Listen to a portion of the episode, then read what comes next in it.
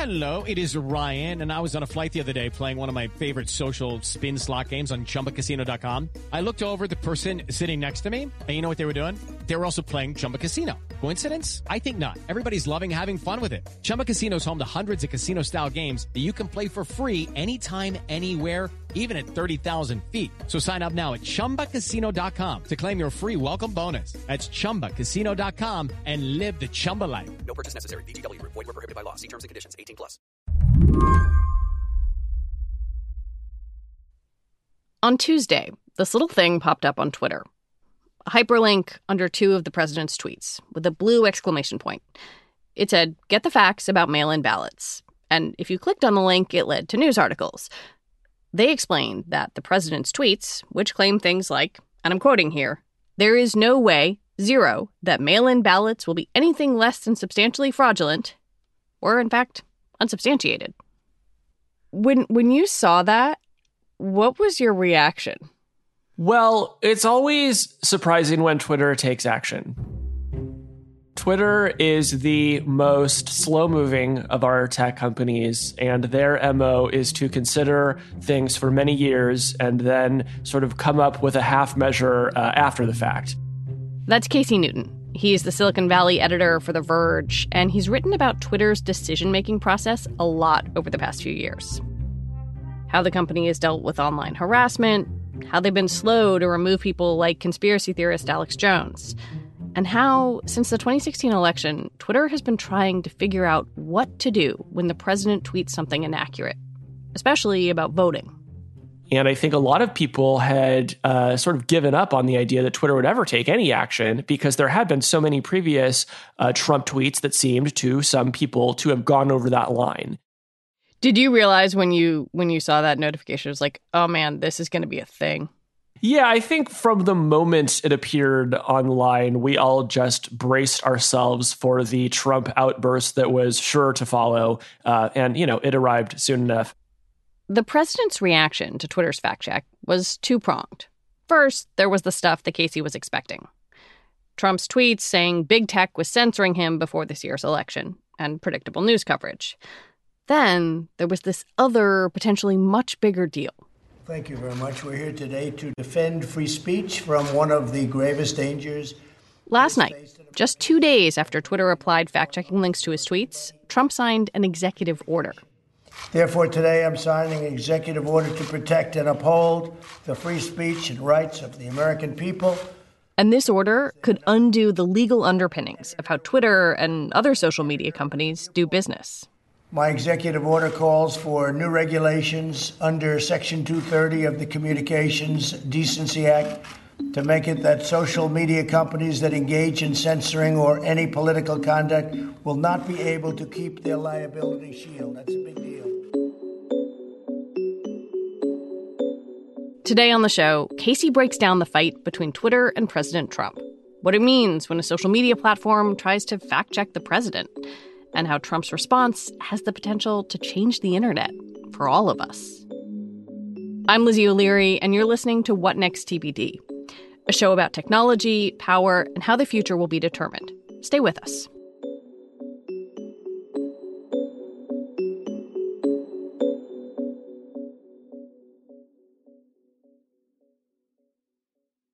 This episode is brought to you by Discover. When it comes to your finances, Discover wants you to know they are the credit card that is always there for you.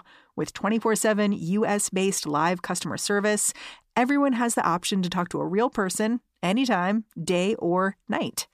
Yep, that means no more waiting for quote normal business hours just to get a hold of someone.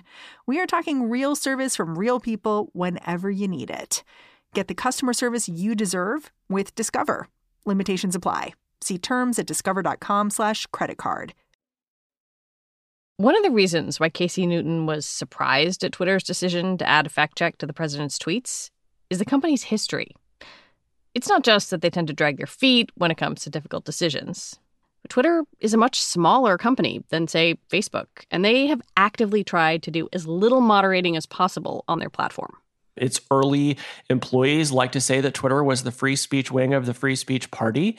And while that did enable a lot of free debate, and while employees thought it was really valuable for movements like the Arab Spring and Black Lives Matter, Twitter also developed a, a huge problem around harassment, particularly for women and people of color, that just took them for forever to get under control. Yeah, I've gotten I've gotten rape threats. I've gotten people saying we know where you live. And it's and it's so so disturbing. And Twitter has mostly turned a, a, blind ear to, to those complaints, or it did in its early days. But finally, after sustained public pressure, they started to turn that around. And so, in recent years, we have seen them become more and more comfortable with the idea of aggressive moderation of some of those threats and other bad posts yeah, how do they compare to other tech companies that have to deal with some similar issues? You know, this is something that has happened on YouTube, on Facebook, etc.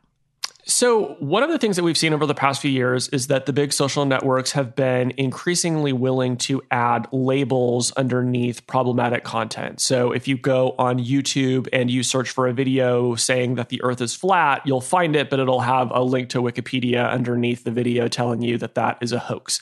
On Facebook, they have a third party fact checking program now. So, if some piece of content goes viral and it's full of lies, a fact checker will look at it and then Facebook will place that label underneath. So Twitter has been the slowest of, of those platforms to to experiment with these labels, but it has started adding them, and it really stepped that effort up earlier this year as the COVID nineteen pandemic went around the globe, and I think it it, it got some confidence that it could do that. Hmm. And so this next move comes from an announcement they made in January that they were going to try to stop the spread of election related misinformation, particularly misinformation around the voting process and and how people vote.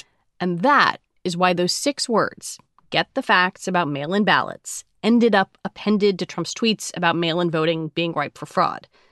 But it wasn't just those tweets that set off this latest debate over speech on the platform. On Tuesday, Trump tweeted a debunked conspiracy theory about MSNBC's Joe Scarborough's involvement with the death of a former staffer. The widower of that staffer had asked Twitter CEO Jack Dorsey to remove the president's tweets, calling them horrifying lies.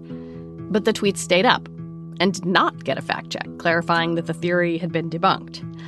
I asked Casey to take me inside that decision making process to explain what gets a fact check and what doesn't.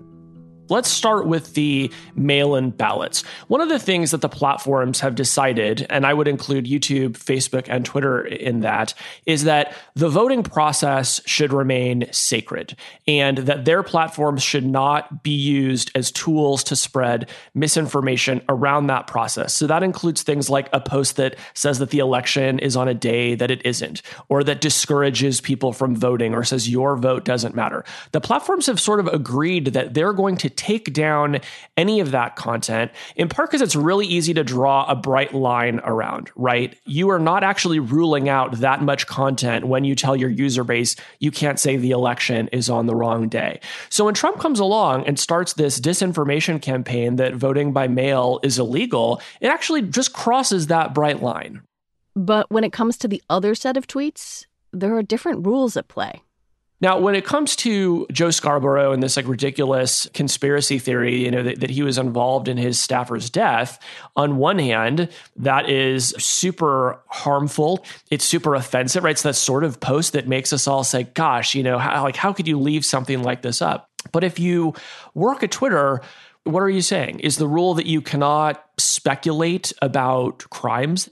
As one former Twitter employee told me, well, say goodbye to every true crime podcast and tweets about them. So that gets tricky. And it gets more tricky because here you have the president of the United States talking to a former member of Congress, right? So these are public public figures, figures right? Public of officials, current and former, engaging in what is effectively political speech, because of course, the whole reason that Trump is going after Scarborough is that Scarborough is one of his few Republican critics. Now, I think there's a good argument that you don't want the social platforms to try to determine the boundaries of free speech on the internet when it comes to, to politics and, and political speech. They've said, we're going to stay out of it. When we think about sort of who gets what in terms of speech on a social network. I mean, there is this question of like, is the president of the United States just different? D- does does he get his own rule book? The platforms have tried to make that the case. They have done everything they can to not act because again, there's very little incentive for them to do that. Well, um, and it's historical record. Yeah, and Twitter has said in the past that they believe in making an exception for tweets that they would remove for other users when it comes to public officials because they think that there should be a newsworthiness exemption. And we make this exemption in other cases. If you want to post a photo of the Lai massacre on Facebook, you can do that because that photo is seen to have historical significance. And so Facebook has decided we will leave that up under an exemption. The president going on Twitter and making some sort of vague, indirect threat. Uh, doesn't feel real good, but Twitter has opted to leave it up because the thought is, well, it's probably better that we know what this guy is thinking than leave it all in the shadows. At the same time, they have taken down videos from Bolsonaro and Maduro uh, in March. I mean, is that within the realm of possibility for Trump, or is it still American company, American president? Meh. I think everything is in the realm of possibility. And I think what you have seen is a slow ratcheting of these platforms taking more action hmm. uh, than they had been in the past. And I think one reason why Trump reacted with the outrage that he did is because he has identified something important that has power over him. So he has to intervene and stop it now. That intervention came Thursday when Trump signed the executive order. The order takes aim at some of the protections these platforms have relied on. Protections that are part of something called Section 230 of the Communications Decency Act. More than any other law, it's enabled the growth and popularity of social media platforms. And it sounds wonky, but it's really, really important to these companies. Without it, Facebook, Twitter, and YouTube, as we know them, wouldn't exist.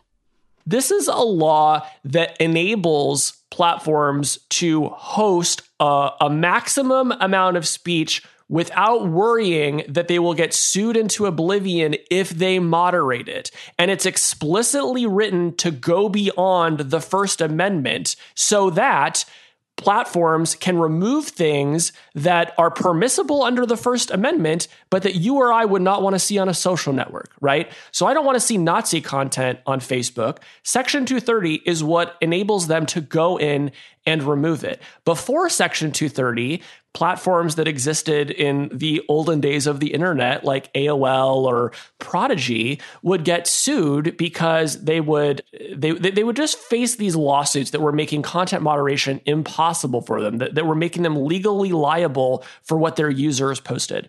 So we had this law that essentially enabled the internet that we enjoy today there's this funny tension here to me because conservatives often complain that the platforms are infringing on free speech. But the First Amendment protects you from the government, not from private companies. Couldn't you actually make an argument here that an executive order infringes on the quote unquote speech of the companies? Absolutely. Like up is down, left is right. We are fully through the looking glass here. Like this is about the federal government trying to infringe on the speech rights of a private company. That is the entire story. And it's really the only way we should be talking about this.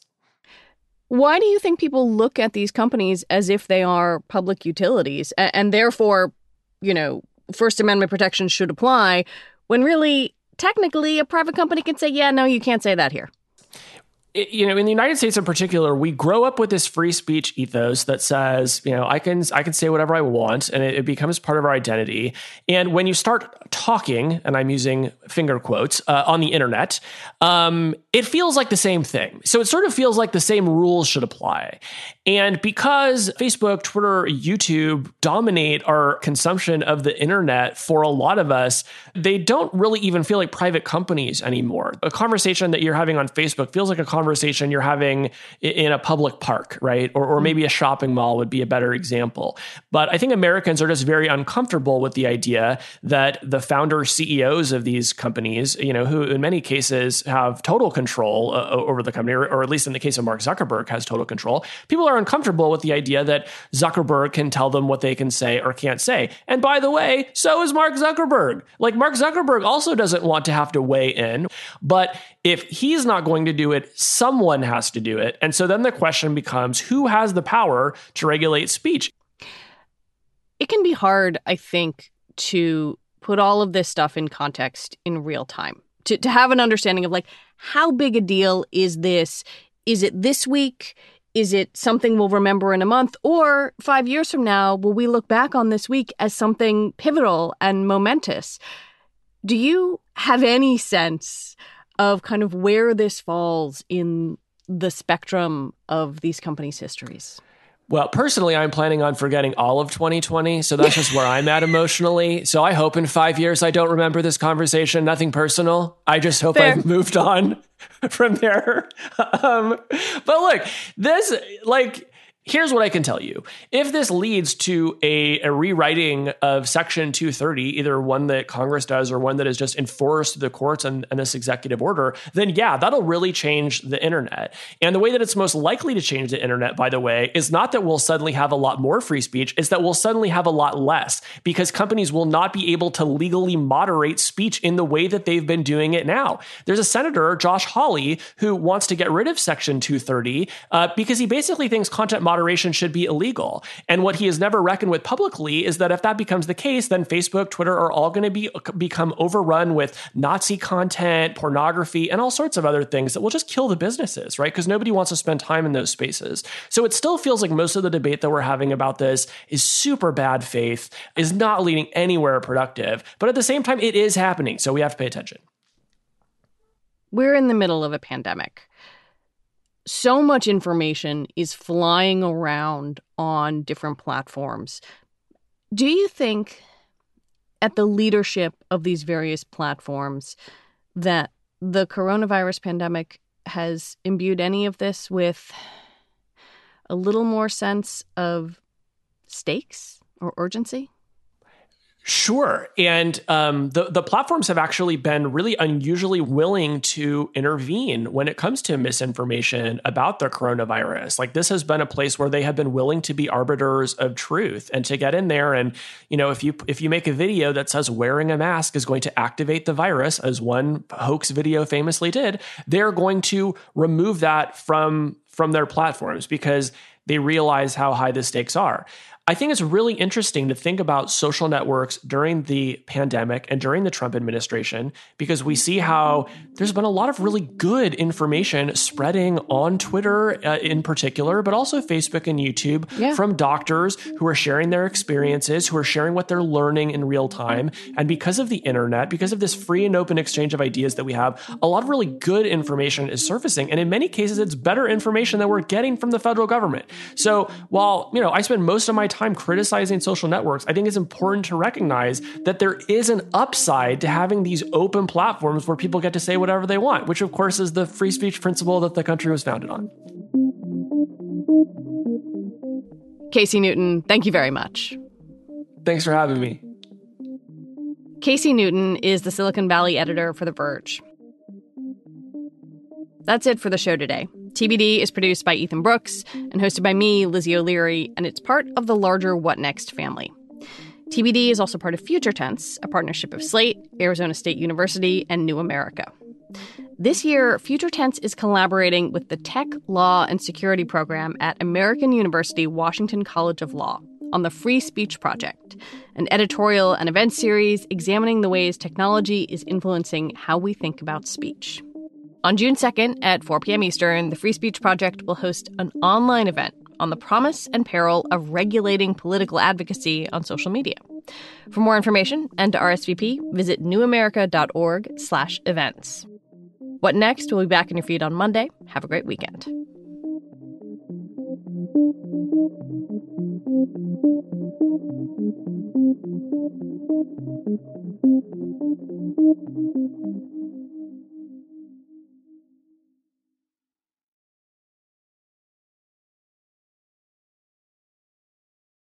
With LuckyLand Slots, you can get lucky just about anywhere. Dearly beloved, we are gathered here today to. Has anyone seen the bride and groom? Sorry, sorry, we're here. We were getting lucky in the limo and we lost track of time. No, Lucky Land Casino, with cash prizes that add up quicker than a guest registry. In that case, I pronounce you lucky. Play for free at LuckyLandSlots.com. Daily bonuses are waiting. No purchase necessary. Void where prohibited by law. 18 plus. Terms and conditions apply. See website for details.